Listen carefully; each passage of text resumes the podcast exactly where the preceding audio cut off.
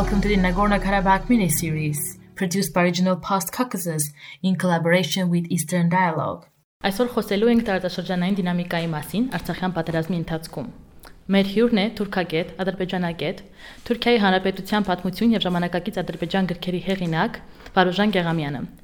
Վարուժանը զբաղվում է մերձավոր արևելքի եւ իսլամական հասարակությունների հետազոտություններով, պատմական գիտությունների տեխնացու է։ Ողջույն Վարուժան, շնորհակալ եմ, որ համաձայնեցիք մեզ միանալ։ Ողջույն։ Մենք բնակվում ենք բավական ծանր եւ բարդ տարածաշրջանում։ Եթե նայենք նախապատերազմյան Հայաստանին, ինչպիսին պետք է լիներ Հայաստանի խելամիտ արտաքին քաղաքականությունը վերջին 30 տարիների ընթացքում, որpեսզի այսօր մենք չլինեինք մենակ ողջ տարածաշրջանի եւ գուցե ողջ աշխարհի դեմ։ Իհարկե, եթե կարճ պատասխանեմ, ապա կարամ ասեմ, որ սա ճուր առումով 30 ոչ միայն 30 տարիների պատմություն, այլ նաև 30 տարիների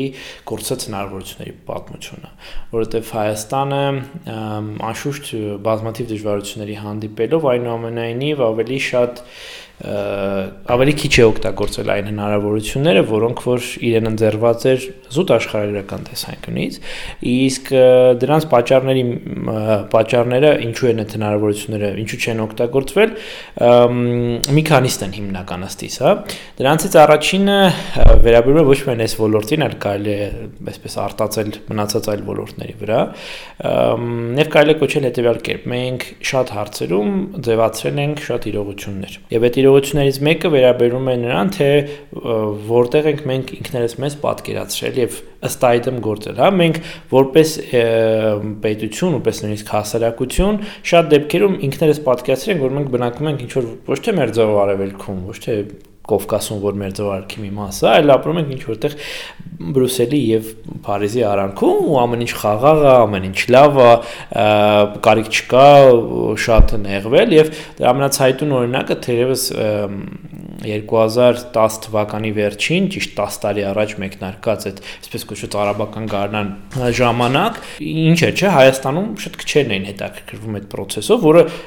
մինչև այսօր շարունակվում է 10 տարի շարունակ, որը վերաձևել է ամբողջ տարածաշրջանը եւ ազդում է ոչ միայն բուն է տարածաշրջանի մեծ երկրների ու ժողովուրդների վրա, այլ ազդում է Չինաստանից մինչև Միացյալ Նահանգներ քաղաքականության ձևավորման վրա։ Այդ պարագայում փոխանակ, ասենք մենք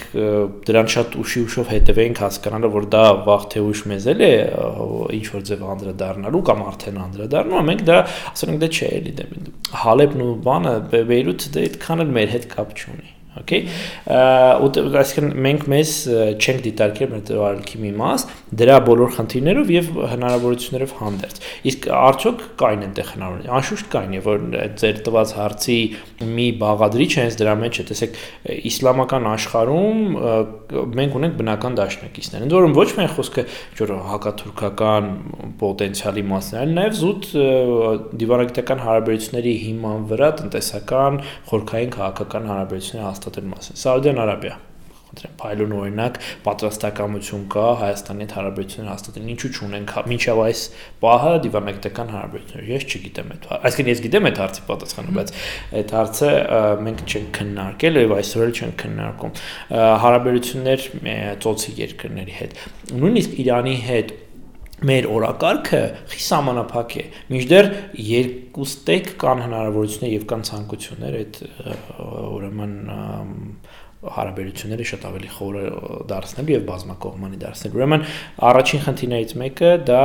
մեզ մեր դիրքավորումը սխալ անելն է, այսինքն մենք մեզ սխալ ենք պատկերացնում։ Երկրորդ խնդիրը, որ անշուշտ կապված է ավելի օբյեկտիվ է, կապված է պետական շինարարության գործընթացի ընդհանուր թուլություններով, որ ինչպես ասի մեծամասամբ օբյեկտիվ իրողություն է, այսինքն այն մարդիկ, որոնք որ տարբեր փուլերում պատասխանատու են եղել Հայաստան պետության տարբեր ոլորտների, հա, այսպես ասենք, զարգացման համար այդ մարդիկ ինչ որ հարցերում բավական հմուտ են եղել, ինչ որ հարցերում չեն հասցրել անել, որը ոչ միայն իրենց անձնական խնդիրներ, այլ ընդհանուր ինստիտուցիոնալ դե չունենք այդքան պոտենցիալ։ Հիմա շատ դժվար է պատկերացնել, որ 93 թվականին կամ 6 թվականին Հայաստանի կառավարությունը զբաղվեր օրինակ sense մանրամասն արտաքին քաղաքականությամբ, որտեղ այդ ժամանակվա դիսկուրսը ընդհանուրն էր, որ ամեն ինչ որոշվում է արևմուտքում եւ մենք պետք է արևմուտք դեպի գնանք, դրա համար մեր զորալ քետին չի էական է, որ հեն այնտեղ սփյուրք ունենք, դե հերիքա դա Այսինքն այսպեսի իրողություններ ունեցել ենք։ Եվ վերջապես երրորդ պատճառը անշուշտ այն է, որ մեր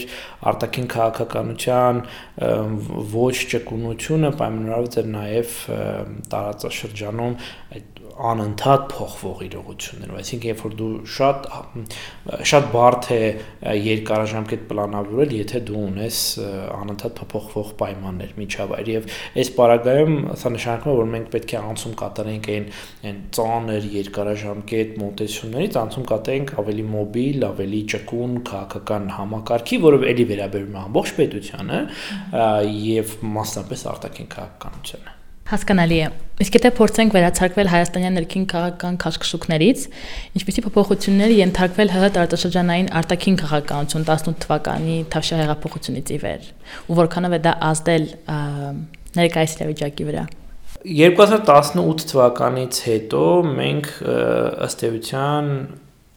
չենք էլ ունեցել խոշոր հաշվով ինչ որ որոշակի արտաքին քաղաքական տեսլական կամ օրակարգ եւ եթե նախինում են գիտենք մոտապես դեպի որողության մագնում, այսինքն դա նույնիսկ անունել էր ստացել կոմպլեմենտար քաղաքականություն, երկի ամեն քաղաքականությունը կոմպլեմենտար ինքնին, հա, կամ այդպեսին պետք է լինի։ Բայց Հայաստանի քաղաքականությունը հետեւյալն էր։ Մենք ունենք դեպի Ռուսաստան այսպես բնական դաշնակցություն եւ բնական համագործակցություն, որը փորձենք բալանսավորել այլ համակարգերի հետ աշխատանքով, մասնապես ԵՄ-ի հետ ասոցիացիան պայմանագրով։ Օրինակ ես համոզված եմ, որ եթե 2018 թվականի այդ գարնան քաղաքական իրադարձությունները տեղի չունենային, ընդհանրապես ամբողջ այս տարածաշրջանով հետաքրող մարդիկ շատ մեծ ուշադրություն էին դարձնելու այն հանգամանքին, որ Հայաստանին հաջողվել է եւ ԵԱՏՄ-ի հետ եւ ԵՄ-ի հետ յուրահատուկ բան հաստատել հարաբերություններ հաստատել դա ըստ էության ստվերվեց տեղի ունեցածով բայց պարզել, որ դա բավական մեծ հաջողություն է դիվանագիտական։ Անշուշտ դա ինքնին մենակ ստորագրելը ոչինչ չէր նշանակում, այսինքն դա պետք է զարգացվեր, դրան պետք է համապատասխան մատակարարվեր եւ քաղաքական օրակարգ եւ դա վաճառվեր, այսպես ասենք, երկու կողմերին, այսինքն տեսեք մենք ունենք ԵՄ-ի հետ յուրահատուկ հարաբերություններ, ԵԱՏՄ-ում դա լրիվ ուրիշ դիրք էր տալու Հայաստան եւ ճիշտ հակառակը մենք ունենք յուրահատուկ հարաբերություններ ԵԱՏՄ-ի հետ, եկեք մենք այդ դիրքը վաճառենք Եվրոպային, հա։ Արդյոք սա հնարավոր է, անշուշտ հնարավոր էր, հա, բայց տեղի ունեցած փոփոխություններից հետո նախ ընդհանրապես մի փուլ կար, որ ըստ էության մենք արտաքին քաղաքականության ոչինչ չունենք։ Մենք բոլոր տեղերում նստում ենք, խոսում ենք, ոնց որ դուք բնորոշեցիք, ես ընդհանրապես խոսափում եմ այդ բնորոշումից, թավշա ոչ բռնի սիրո, չգիտեմ, հեղափոխությունը տեղ ունեցել եւ ասենք մերձոր արևելքում եթե դու գնաս տենց օրակարգով ներկանաս, քեզ ուղղակի ասեն եւ ասել են ասեն տվեք կման այսինքն այս ինչ եք ինչ ինչ թավշ է բայց լավ դուք ձեր ներքին հարցերը ոնց ուզում եք արեք բայց այդտեղ մեր մոտ այս բաներ մի խոսեք նույն նաեւ Ռուսաստանում էր միջելոց եւ այնպես չեն կարող ասել որ նույնիսկ Եվրոպայում ինչ որ գեր հաջողություն է արձանագրվել 10 թվականից հետո արդյոք եղել են մեծ ներդրումներ ոչ արդյոք եղել են մեծ քաղաքական օրակարգեր ոչ ավելին մենք տեսանք որ նույնիսկ պատերազմի ընթացքում դրա ոչ մի բանը չկա ուրեմն խնդիրը այն էր որ չկար ինչ որ որոշակի պատկերացում ինչ է պետք անել։ Որոշ նշույլներ 2020-ի ամռանը նկատվեցին, որ արդեն կա փորձ որոշակիացնել թե ուր են գնում, բայց քանի որ ներկայիս իշխանությունը եւ սա չեմ ուզում մտնել ներքաղաքական դիսկուրսի մեջ, բայց փաստա Հա, ես ուղղակի փորձում արձանագրել իրողությունը, եթե ներկայիս իշխանությունների ոճը բանա ad hoc-ա, այսինքն իրադարձությունի արձագանքել ըստ նրա, երբ որ ցակում է այդ իրադարձությունը, այլ ոչ թե կանխավ, հա, եւ քանի որ արտաքին քաղաքականությունները այդ ոճով արվում, դա բերում է նրան, որ ասենք մենք post factum արձագանքում ենք, օրինակ նրան որ Բեյրութում թուրքերը հակահայկական ցույց են կազմակերպում։ Մի հատ պատկերացրեք նորից, էլ Բեյրութում, Լիբանանում, որ ավանդապես պրոհայկական է, Թուրքիան կարողանում է սոցիալ-տնտեսական հիմքով ցույց են դիմադրիների դարձնել հակահայկական ֆենոմենալ բան է, չէ՞։ Մենք դրան ոչ թե պետական մակարդակով չանդրադարձան, ընդհանրապես չանդրադարձավ, այսինքն որ սա խնդիր է, եւ մեր տեսեք մեր հետ ոնց են աշխատում։ Ուրեմն դու դրան չես կարա post factum անդրադառնալ։ Դու իրականում դա պետք է իմանայիր, որովհետեւ դա շատ հեշտ է իմանալ, հա։ Միով բանիվ ասածս նա է, որ մենք անընդհատ ունեցել ենք այս բանը, այդ այդ այդ հոգ վիճակը, այդ տենց համապատրաստի ոչ նախապես բան հստակ մշակված, նորմ սցենարային մշակված մոտեցում եւ իմ կարծիքով մեր բաների, այդպես անհաջողությունների հիմնական պատճառը հենց այդ տեղ էր։ Նույնիսկ տեսեք արագ փոփոխություն ինչ որ կա բաների արտաքին քաղաքականության համար պատասխանատու գործիչների անընդհատ մենք ինչ որ մարտիկ ենք փոխում, բարձր չէ որ համակարգը չի կարա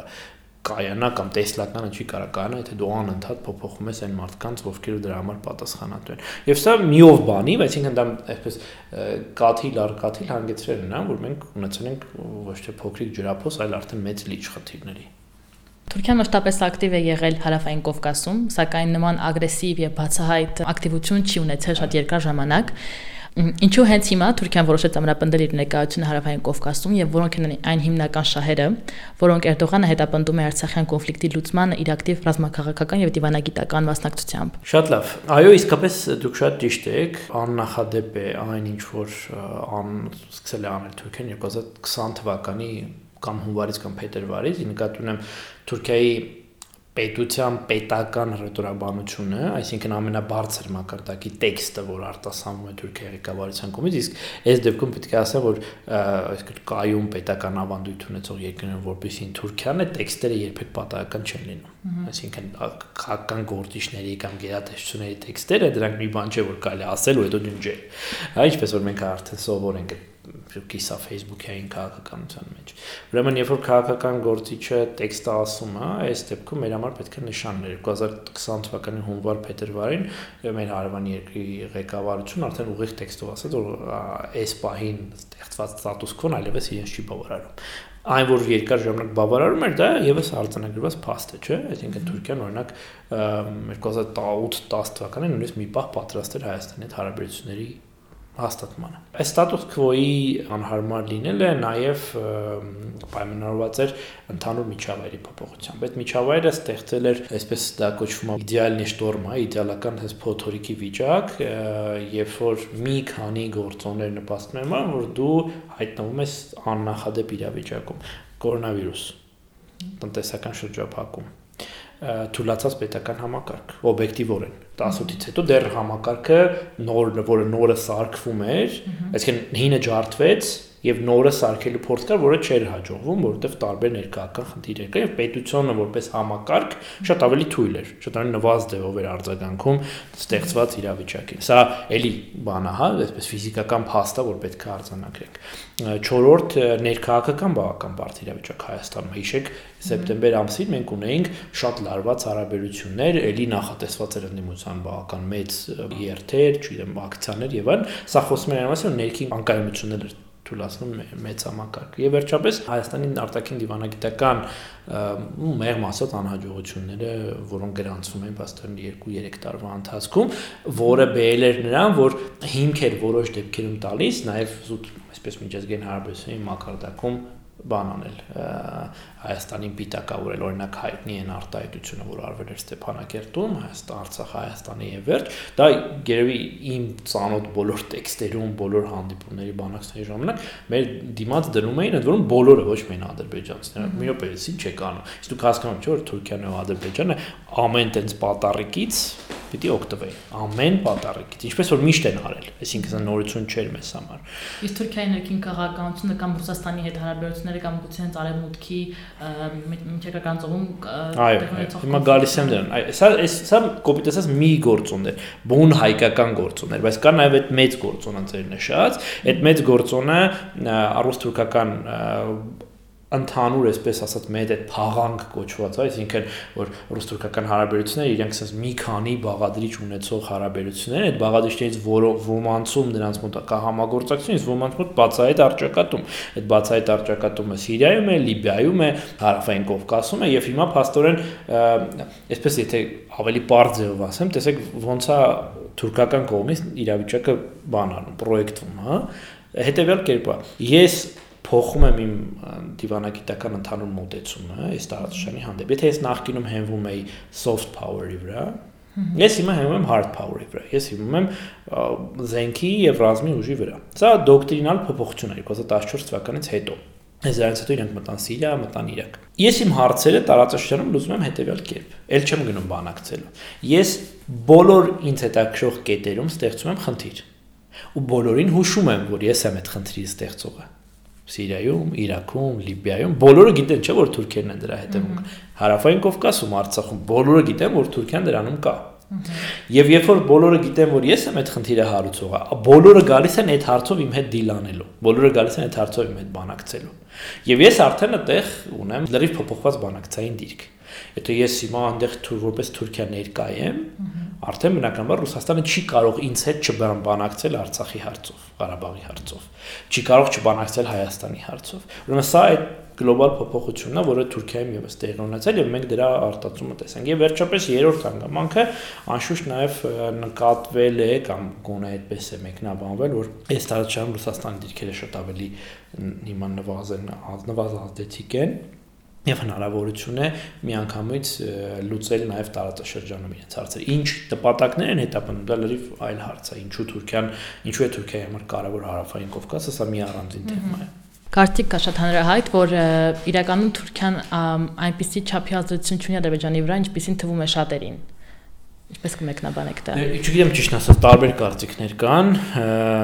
ընդ որում եւ պատերազմի ընթացքում որոշները կոտրվեցին, որոշ նոր միֆեր կային Ադրբեջան-Թուրքիա հարաբերությունների մասին, նորերը ստեղծվեցին, դրանցից մեկը այն է, օրինակ որ Ադրբեջան էլ չկա կամ միայն Թուրքիա,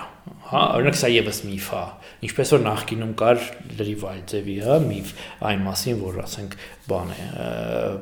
առանց Ադրբեջ Թուրքիայի Ադրբեջանը ոչ մի բան է, հա։ Սա եւս միֆ է, հա, այս որ քանդվեց։ Հիմա նախ այս այս հարցին պատասխանելու որը ժամանակ է պետք որովհետև մենք դեռ լիարժեք չենք հասկանում կոնֆիգուրացիան ու ոչ ոք չի կարող հասկանա, որովհետև իրողությունները շատ թարմ են եւ նոր նոր մենք տեսնում ենք թե ոնց է ձևավորումը գնում նոր հարաբերությունների։ Հա նոր դեռ մի անգամ են երկրի ղեկավարները նկատի Ադրբեջանի եւ Թուրքիայի իրար հետ հանդիպել,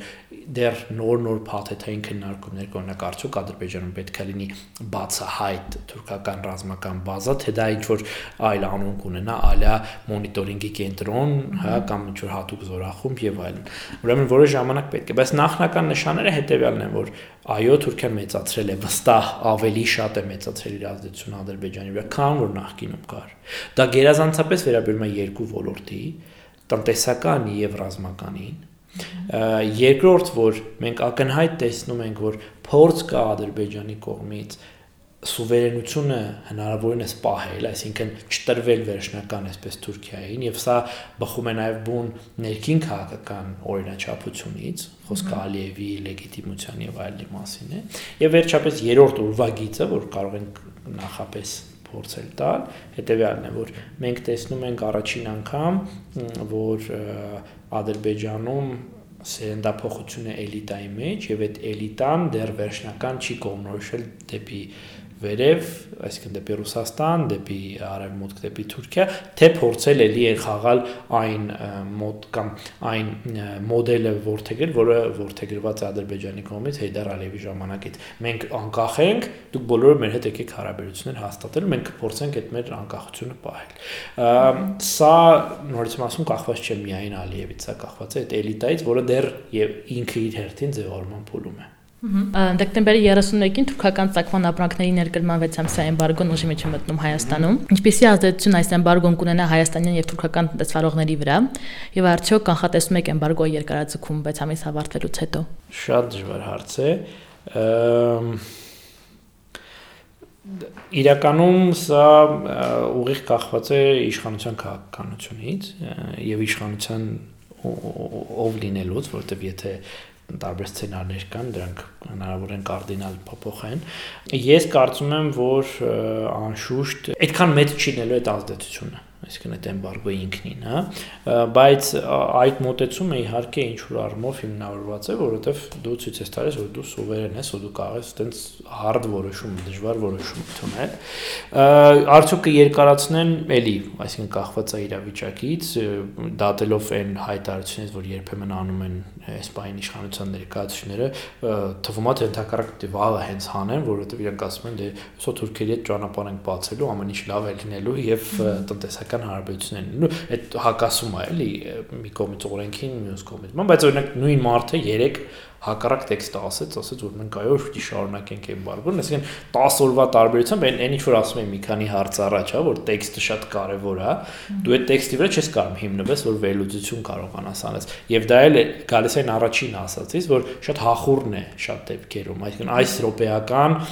վարկանիշի տեսանկյունից է շատ բաներ մեկնաբան։ Ոստի հնարավոր է որ մենք մեկ ամսվա մեջ եւ արկելենք եւ հակառակը նորից այդ արկելքը անենք։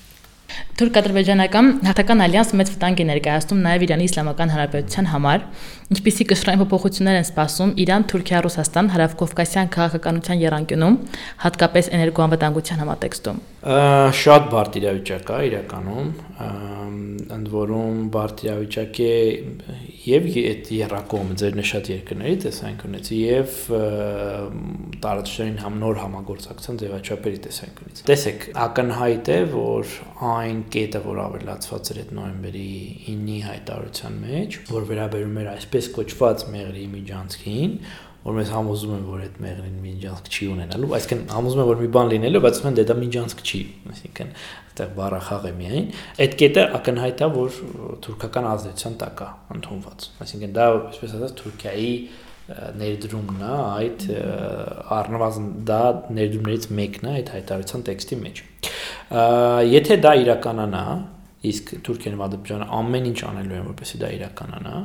մենք ունենալու ենք մի իրավիճակ որ փաստացի ՀՀ Սյունիքի մարտի տարածքով անցել է մուլտիմոդալ ճանապարհային հանգույց գոնե այս պահին պետական ռետորիկան Թուրքիայում ասում որ այնտեղով 3 բան է լինելու. ավտոճանապարհ երկաթուղային գիծ եւ գազատար Աստեղ մեզ համար այս հարցի կոնտեքստում շատ էական է գազատարի հանգամանքը գազատարը ինչ գազատար պետք է նա ակնհայտ է որ դա նույն ֆունկցիան չպետք կատարի ինչ որ կատարում է ասենք Բաքու Թբիլիսի Ջեյհանը կամ մյուս Էրզրում Բաքու Թբիլիսի Էրզրում գազատարը հա այն մյուսը նավթատար էր այդ հիմնականում խոսքը վերաբերում է թուրքմենական գազի մասին, որը փաստացի պիտի Թուրքմենիայից գա Ադրբեջան եւ նոր ճանապարհով գնա դեպի Թուրքիա։ Եվ ստեղ մենք իրավիճակ ունենք, երբ որ Թուրքիան փորձում է դառնալ տարածաշրջանային էներգետիկ հաբ, էներգետիկ կենտրոն։ Այս պահին դրա համար կան բոլոր հիմքերը, թանապը կառուցված է արդեն եւ թանապը մատակարարելու է ուրեմն գազ դեպի հարավային Եվրոպա։ Փորձ կա այս պահին բանակցել Կատարի հետ, որպեսի ուրեմն ծոց Իրաք, Թուրքիա ճանապարհով կառուցվի նոր գազատար եւ նորից մատակարարվի հարավային եւ եւ եւ արևմտյան Եվրոպա։ Եթե դրան գումարվի թուրք թուրքմենական գազը, որի շուրջ Թուրքիան աշխատում է արդեն մի 5-6 տարի է, ընդ որում աշխատում է անձնական, այսինքն երկրի ղեկավարի շրջապատը աշխատում է անձնապես Թուրքմենստանի ղեկավարի շրջապատի հետ եւ այդ բանակցային մասին մենք որոշ տվյալներ ունենք մակերեսային, այդ բանակն պատկերացնում եք, չէ՞ որ հիմնական խոշոր գազային հանգույցները անցնում են Թուրքիայի տարածքով դեպի Եվրոպա։ Թուրքիան դառնում է ամենալուրջ խաղացողը նաեւ Եվրոպայի համար եւ դրանով բարձրացնում է իր անկախությունը։ Թուրքիայի ողջ բանը դրան է ուղղված հիմա։ Սրանով կարող է հակադարձել անշուշտ Իրանը եւ Ռուսաստանը, դեպ այդ այդ Թուրքիա Թուրքիայի նման տեսլականի իրականացումը առաջին հերթին հարվածում է իրանական եւ ռուսական շահերին որտեղ փաստացի դա շրջանցում են Ռուսաստանի տարածքը, Իրանի տարածքը եւ նոր գազային հանգույց են ստեղծում։ Սա պետք է որ անհանգստացնի այս երկու երկրներին, մենք դրանց նշանները տեսնում ենք, պատահական չէ որ ռուսական խաղապարների տեղադրումը այս տեսանկյունից է կարևոր Ռուսաստանի համար, իսկ տարածաշրջանում զսպող որպես մեխանիզմ, ինչ ոճով կընթանա այս համագործակցությունը էլի դժվար է ասել, որովհետև եւ Ռուսաստանում եւ Իրանում բավական դժվար ներքին իրավիճակ է, բավական ու չեմ ասեմ անկայուն, բայց ոչ հերանեկարի տեսանկյունից անկայունություն կա եւ կախված է նրանից թե իրենց մոտ ոնց կփոփոխվի իրավիճակը։ Եթե շարունակեն, այսպես ասեմ, իշխանության մնալ կոշտ ուժի կողմնակիցները Ռուսաստանում, ապա վստահ մենք տեսնելու ենք սրան խոչընդոտող տարբեր նախագծերի իրականացում, որոնց մեջ կարող է լինել Հայաստանը։ Եվ դա մեր այսպես հնարավորությունների մի ուղությունն է։ Եթե Իրանում տնտեսական վիճակը քիչ թե շատ կայունանա, ապա մենք կտեսնենք հակադարձում սրան, գուցե օրինակ Հայաստան-Իրան գազատարի հնարավորությունների ընդլայնման տեսքով։ Այսինքն այստեղ մենք նորից խոսում ենք անկախ ամեն ինչից Հայաստանին որպես կարևոր սուբյեկտ այս ամեն ինչի կոնտեքստում, հա։ Իսկ Իրանի ընտրությունները կարող են փոխել ինչ-որ բան։ Անշուշտ կարող են, կախված թե ինչ ինչ ձևով այդ ընտրությունները նույնիսկ ոչ թե ով կընտրվի, այլ ինչ ձևով կընթանան, որովհետև հետաքրված են որպեսի այդ ընտրությունները անկայուն լինեն բազմաթիվ երկրներ տարածաշրջանային եւ ամեն ինչ արվելու է այդ ուղղությամբ հաջողության հասնելու համար։ Եվ իմ ջարոց ուզում եմ քանի Իրանի մասին խոսեցիք, ուզում եմ այն առաջին հասածից եւս մի օրինակ բերել։ Տեսեք, երբ որ հիշում եք ինչով սկսվեց տարի։ Եթե հիշում եք, սկսվեց Ասեմ Սուլեյմանի սպանությամբ։ Ահա, օքեյ։ Որը բոլոր ասին սա մեգա մեծ փոփոխություն է։ Հիմա տեսեք, անցավ 10 ամիս եւ այդ դրա արձագանքներից մեկն էլ էլի Ղարաբաղն է, չէ՞, որովհետեւ բալանսը ուժային տարածաշրջանում այդ հակաիրանական, պրոթուրքական եւս փոփոխվեց այդ մի մարդու սպանությամբ, որը համակարգի փլուզում էր կամ համակարգի թույլատում էր նշանակում։ Ուրեմն մենք անընդհատ այս բանը ռուսերենով շատ լավ բառ կա բրաժենիա, հա, այդպես անընդհատ այս կացան երում է եւ դու ամեն վարքյան ես միշտ այդ օրինակն եմ վերում ուսանողներից, ասում եմ որ եթե հայտնի են ամերիկացի քաղաքագետը, ասում էր որ աշխարհը միջազգային հարաբերությունը դա շախմատի տախտակ է։ Ես միշտ ասում որ մեր ձոր արևելքի ցանկացած իրադարձություն միշտ հիշեք մեկնամայից որ դուք ոչ թե շախմատի տախտակի հետ գործ ունեք, այլ նարդու, որտեղ եւ հաշիվ կա, եւ նաեւ բախտ կա, թե զառատ ինչպես կընկնի։ Հա, որովհետեւ ամեն վարքեն կարող է փոփոխվող պայմաններ դու ստանաս։ Այս տարածաշրջանի երկրների մի մաս արդեն դրան լավ սովորել է։ Մենք դեռ ոչ։ Թուրքիայի արտգործնախարար Չավուշօղլուն ԵԱՀԿ արտաքին գործերի նախարարների խորհրդի նիստում հայտարարել է դեկտեմբերի սկզբին, որ Ղարաբաղի շուրջ համաձայնությունը կարող է դրականացնել հայ-թուրքական հարաբերությունների վրա։ Ինչպիսին է Ղարաբաղյան հարցի հետ պատերազմյան թուրքական տեսլականը եւ արդյոք հայ-թուրքական հարաբերությունների կարգավորման որևէ իրատեսական կամ հայանպաստ հերանեկարներ կան։ Սկսեմ երկրորդ մասից, կարծում եմ, որ Թուրքիայում ներկա իշխանությունների մնալու պարագայում հերանեկար չկա հայ-թուրքական հարաբերությունների։ Սա իհարկե ուշադրություն եմ խնդրում դարձնել, որ սա չի նշանակում, որ այդ հարաբերությունների ուղղությամբ քայլեր չպետք է արվեն, որովհետև པարս ճշմարտություն կա, որ եթե այս երկու կողմերի միջև վակուում է, այդ վակուումը միշտ մեկը լցնելու է։ Եվ լցնելու է ոչ օգուտ քեզ հա դա տեղի ունեցավ ըստեյության հայ-թուրքական հարաբերությունների հետ 2010 թվականի ձախողված ֆուտբոլային դիվանագիտությունից հետո ըստ էության Հայաստանը դադարեց այս ուղղությամբ աշխատանքներ տանել եւ այդ վակումը լցեցին մեր փոխային առնվազն 3 երկրներ որոնք հետաքրքրված են որ այդ հարաբերությունները չկայանան, հա? Դա մեկ վստահաբար Ադրբեջանն է, որը դրա մասին պաշտոնապես է հայտարարում, Վրաստանն է, որ երբեք դրա մասին չի հայտարարում, բայց իր համար շատ կարևոր Հայաստան-Թուրքիա հարաբերություններ չեն, որովհետև այդ դեպքում ինքը կորցնում է իր նշանակությունը Հայաստանի համար։ Եւ վերջապես երրորդ երկիրը Ռուսաստանը, հա? Փաստացի հիմա Հայաստան-Թուրքիայի մասին այսօր հենց այս րոպեներին քննարկում են Չաուշօղլուն եւ Լավրովը եւ հայ կողմը դրան չի մասնակցում։ Ուրեմն այնուամենայնիվ նույնիսկ եթե դու ունես մի կողմում ծայրահեղ ազգայնական, նույնիսկ որոշ դեպքերում արդեն ազգայնամոլական իշխանություն Թուրքիայում, դա նույն Էրդողանը չի, որ կար 2000-ականներին բոլորովին այլ մարդ է, բոլորովին այլ քաղաքական ուժ է։ Եթե այդ վակումը դու չես լցնում, ին կլցվի այլ այլոց կողմ։ Դրան հիմա դա այդ ուղղությամբ պետք է լինեն աշխատանքներ։ Ուզում հիշացնել ձեր ունկնդիրներին, որ 2000 օրինակ 2000-ականների առաջին կեսին, երբ Հայաստանի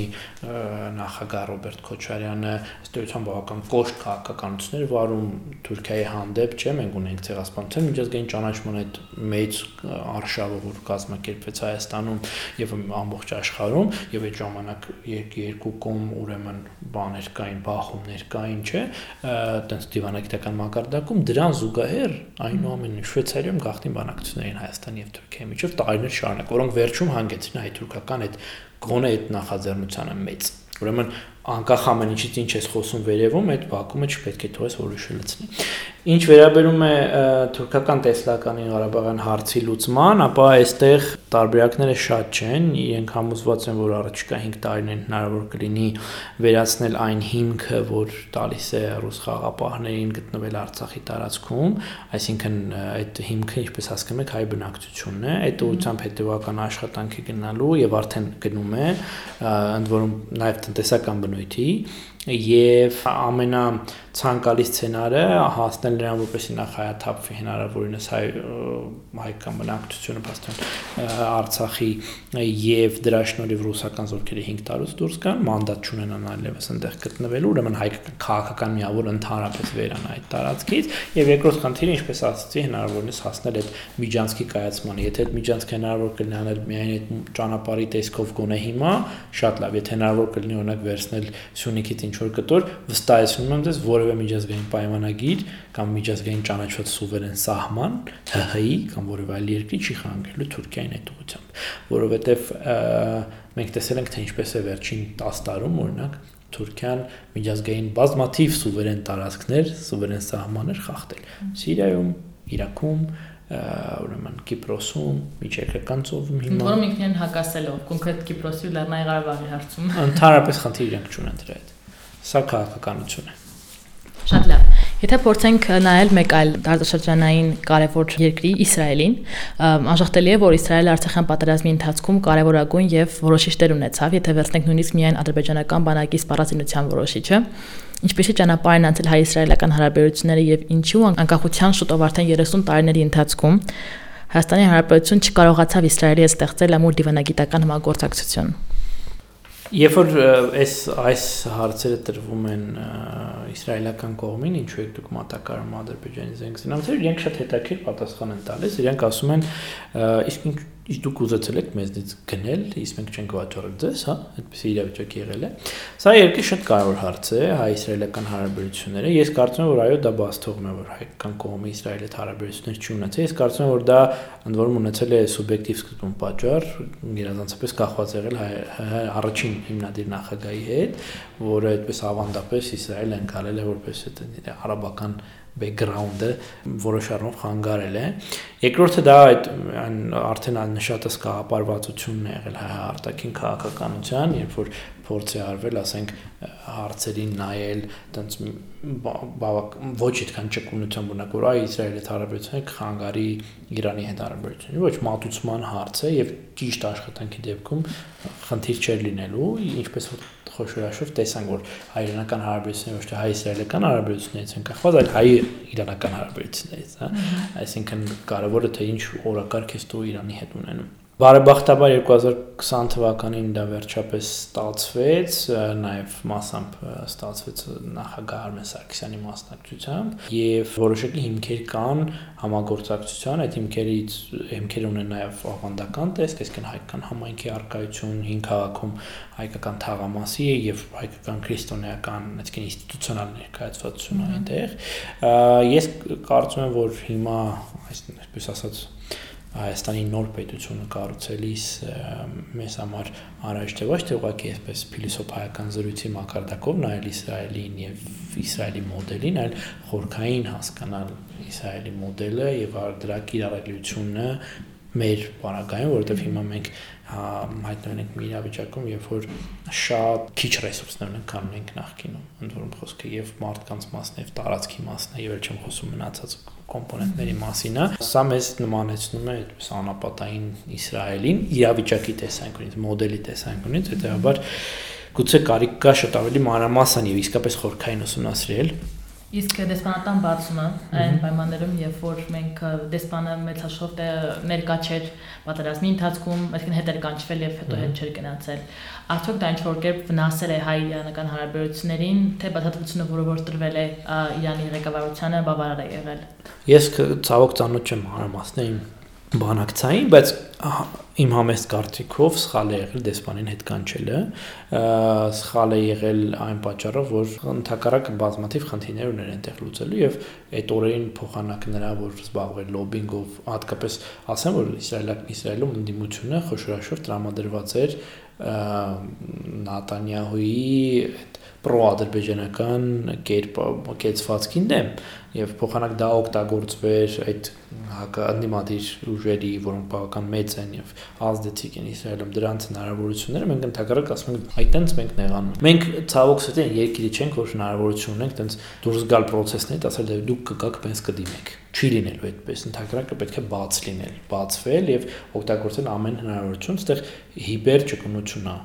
պետք լինելու։ Ես նորից եմ ասում, որ հայ-իրանական հարաբերությունները չեն կարող դժել հայ-իսրայելական հարաբերություններից, եթե դու ճիշտ կոմունիկացնում ես, ճիշտ դա փոխանցում ես իրանական կողմին եւ առավել եւս Իրանի հետ մեր հարաբերությունները բոլորովին այլ ուղղություն ունեն։ Այսինքն բոլորովին այլ տեղում են, այլ միջավայրում են ու իրար չեմ կարծում, որ այնքան խոչընդոտներ կան, որ դարպես չպիտի Իսրայելով զբաղվես։ ՀՀ նախագահ Արմեն Սարգսյանը վերջին երկու տարիների ընթացքում բավական ակտիվորեն այցելություններ էր կատարում Մերձավոր Արևելքի երկրներ, Հորդանան, Արաբական Միացյալ Էմիրություններ, Կատար եւ այլն։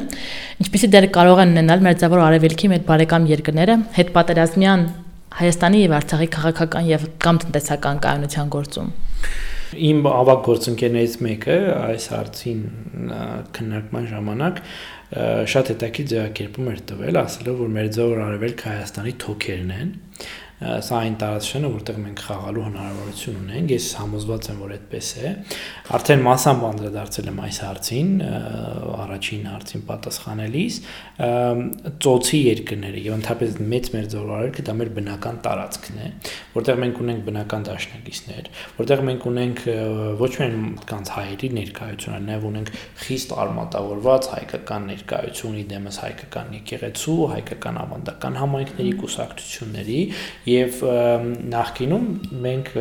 ոնց ենք կառուցել այդ հարաբերությունները, մենք կառուցել ենք հետևյալ կերպ, այ ունենք Սիրիայում ունենք ավանդական հայկական համայնք, այդ համայնքը լավ հարաբերություններ ունի իշխանությունների հետ, այ իրանց միջոցով մենք մեր հարցերը կլուծենք։ Տեսեք, հիմա իրավիճակը փոխվել, օրինակ Սիրիայում էլ հայկական համայնք չունես այնքան ազդեցիկ, որքան ուներ առաջ ուներ 150 հազարին, լավ 130 հազարին հասնող մարդ, հիմա դու ունես 20000 մարդ լավագույն դեպքում։ Նույնը Լիբանանում, նույնը Իրաքում, Իրաքում եթե հայ չի մնացել, հա այլ ծոցի երկրներում եւ այլն։ Ուրեմն այս երկրների հետ քրիտիկական հարաբերություններ ունենալու համար դու այն ճունես այն նախքին հիմքը, որի վրա կառուցում ես։ Այսինքն քեզ պետք է իսկապես բոլորովին այլ ոչի հարաբերություններ, օրինակ Հորդանանի հետ մենք երբևէ չենք կառուցել հարաբերություններ 30-ից հետո, այսինքն եղել են, բայց այնց խորքային չեն եղել եւ միջդեռ ասենք Հորդանանը եւ ինքը մեզ տալու բան ունի, Եվ հակառակը մենք տալու բան ունենք Հորդան։ Օրինակ, չգիտեմ, գիտեք թե չէ որ օրինակ 70-ականներին Հայաստանի խորթային հանրապետության վրա էր դրված Հորդանանի եւ Իրաքի հետ հարաբերությունների գիտա-տեխնիկական եւ քրթական բաղադրիչ։ Օրինակ Հայաստանը կառուցել է այն ժամանակվա խորթային Հայաստանը Իրաքում եւ Հորդանանում ֆիզիկայի ինստիտուտներ հիմք է դա արդյոք աշխատելու անշուշտ հիմք է Հայաստանը փորձ ունի որոշակի ՏՏ այսպես ոլորտի տեղեկատվական տեխնոլոգիաների ոլորտում որոշակի համագործակցության արդյոք հնարավորություն կա սա օգտագործել երկրների նորարարակ ձևորելու անշուշտ կա ես էլ չեմ խոսում ավելի բարձր քաղաքական մակարդակի մասին երբ որ փայլուն օրինակ է երբ որ հիմա օրինակ Եվրոպայում խոսում են անընդհատ այդ բռնության, քրիստոնյա իսլամական երկխոսության դժվարությունների մասին Հայաստանը եւ հայությունը փայլուն օրինակ են նրա, ինչպես կարելի է ճիշտ կառուցել իսլամա-քրիստոնեական երկխոսություն։ Եվ արդյոք սա այսպես հնարավոր է նյութականացնել եւ օգտագործել արտաքին քաղաքականության մեջ անշուշտ կարելի է։ Ես հիշում եմ բախտ ինձ վիճակվել լինել Հորդանանի թակավորի առաջին այցի ժամանակ Հայաստան, երբևէ կայացած, եւ ես հիշում եմ թե ինչ ողջերությամբ էր դուրս անկեղծ ողջերությամբ ոչ տեսախցիկների արժեվ նա խոսում հայկական եկեղեցու մասին որպես ինստիտուտի եւ իզարմանս ինձ մասամբ զարմանս Հորդանի թակավորի գլխավոր ցանկություններ ղեկավարից հետո տեսնել ուրեմն կաթողիկոսին, անպայման որ այցելել կաթողիկոսին, հա։ Եվ սա շատ ես հետո նույնը տեսել եմ Հորդանանում, այսինքն նույն վերաբերմունքը տեսել եմ Հորդանանում։ Սա էլի հնարավորություն է, որովհետև մենք ունենք մեծ դաշտ խաղալու, բայց այդ 30 տարիների ընթացքում ցավոք սրտի մեր գերազանցապես մեր ուղղությունը եղել է դեպի հյուսիս եւ դեպի արևմուտք։ Այսօր բնական մեզ համար միջավայրը ծոցը եւ տնտեսական զարգացման տեսանկյունից եւ քաղաքական զարգացման տեսանկյունից ու կարդ հույս ունեմ, որ այս ուղղությամբ կլինեն հետեւողական քայլեր։ Իսկ վերջերս մի միտք կարդացի, որ Հայաստանի դիվանագիտություն մերձավոր արևելքում սահմանափակված է սահմանադրությամբ,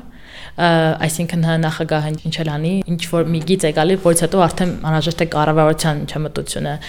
Ինչպեսի քայլեր կարող են ձեռնարկվել մոտակայում, հենց մերձավոր արևելքում մեր քաղաքականությունը կբարելավելու նպատակով։ Օրինակ 3 առաջնահերթ քայլ հենց մերձավոր արևելքում ամրապնդելու մեր դիրքերը։ Առաջին հերթին ընդհանուր կոնցեպտը արտաքին քաղաքական հայեցակարգը ընդ որում խոսքը ոչ միայն բունտ փաստաթղթի մասին է, այլ գործունեության, առարկայական գործունեության մասն է փոփոխել։ Հայաստանի լավագույն դիվանագետները, լավագույն դիվանագ եւ հայկական աշխարհի լավագույն դիվանագետները պետք է լծված լինեն առաջին հերթին մեր ձորարարքի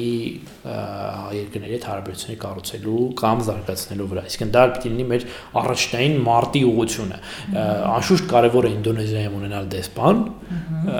բայց դա պիտի լինի մեր երրորդ գործը անելիք, հա, մենք շատ մեծ գործ ունենք ծոցի երկրներում, Եգիպտոսում, Հյուսեին Աֆրիկայում եւ այլն։ Երկրորդ անհրաժեշտագույն քայլը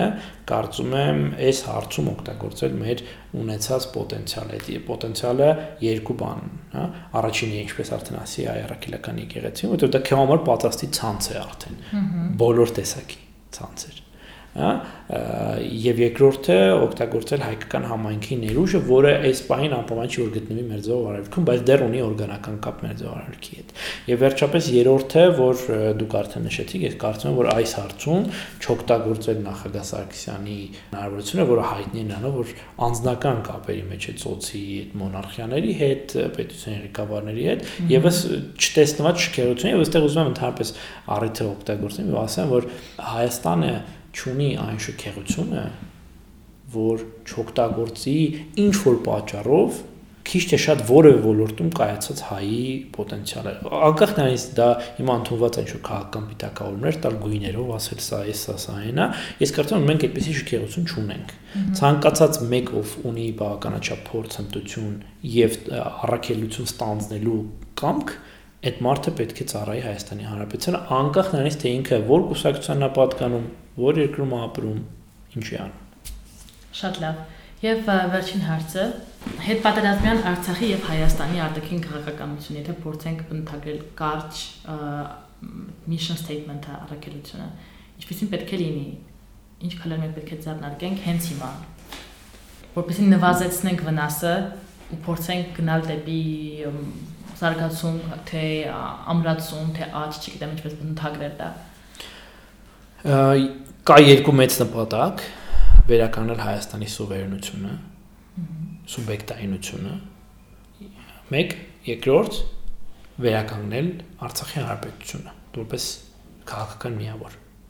իրական քաղաքական միավոր։ Սա երկու մեծ նպատակներն են։ Ես կարծում եմ, որ մենք իրավունք չունենք այտենց հեշտ ասել, դե լավ, դե Արցախը չկա էլ Դա չեմ պատկերացնում, որ նորմալ մտածող հայ այդպես բան կարող է ասել։ Եկ սա մեծ նպատակներ են։ Այս ուղությամբ քայլերը գիտեք, այս ձևաչափում բնականաբար ոչ միայն դժվար է, այլև գուցե տեղին էլ չէ անդրադառնալ, բայց կարող եմ ասել մոտեցման մասին։ Իմ կարծիքով այդ մոտեցումը պետք է հիմնված լինի երկու գիտակցման վրա։ Գիտակցում համար 1 սա ֆանտաստիկ բարդ գործ է, եւ կարիք ունենք մենք ոսկերչական ճշգրտությամբ կատարված աշխատանքի։ Եվ երկրորդ բանը, որ ու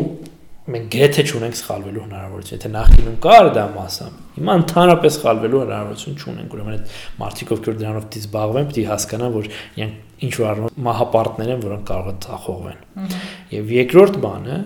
որ որևէ երաշխիք չկա, որ հիմա մեր սկսած ամենաճիշտ ճշգրիտ ոսկերչական աշխատանքը հաջողելու է։ Սա պետք է էլի բոլորը գիտակցեն։ Սա իր իսկապես իրականություն է։ Սա ոչ թե ասում խոճապ տարածելու համար, ոնց որ իմ ընդունված է ասել, այլ սա ասում եմ, որպեսզի հասկանանք, թե ինչ ծանր աշխատանք է մեզ սպասում։ Շնորհակալ եմ շատ զրույցի համար։ Փորձենք հետևել զարգացումներին եւ հուսանք, որ հնարավոր կլինի բալանսավորել հայկական քաղաքականությունը դարձաշրջանում։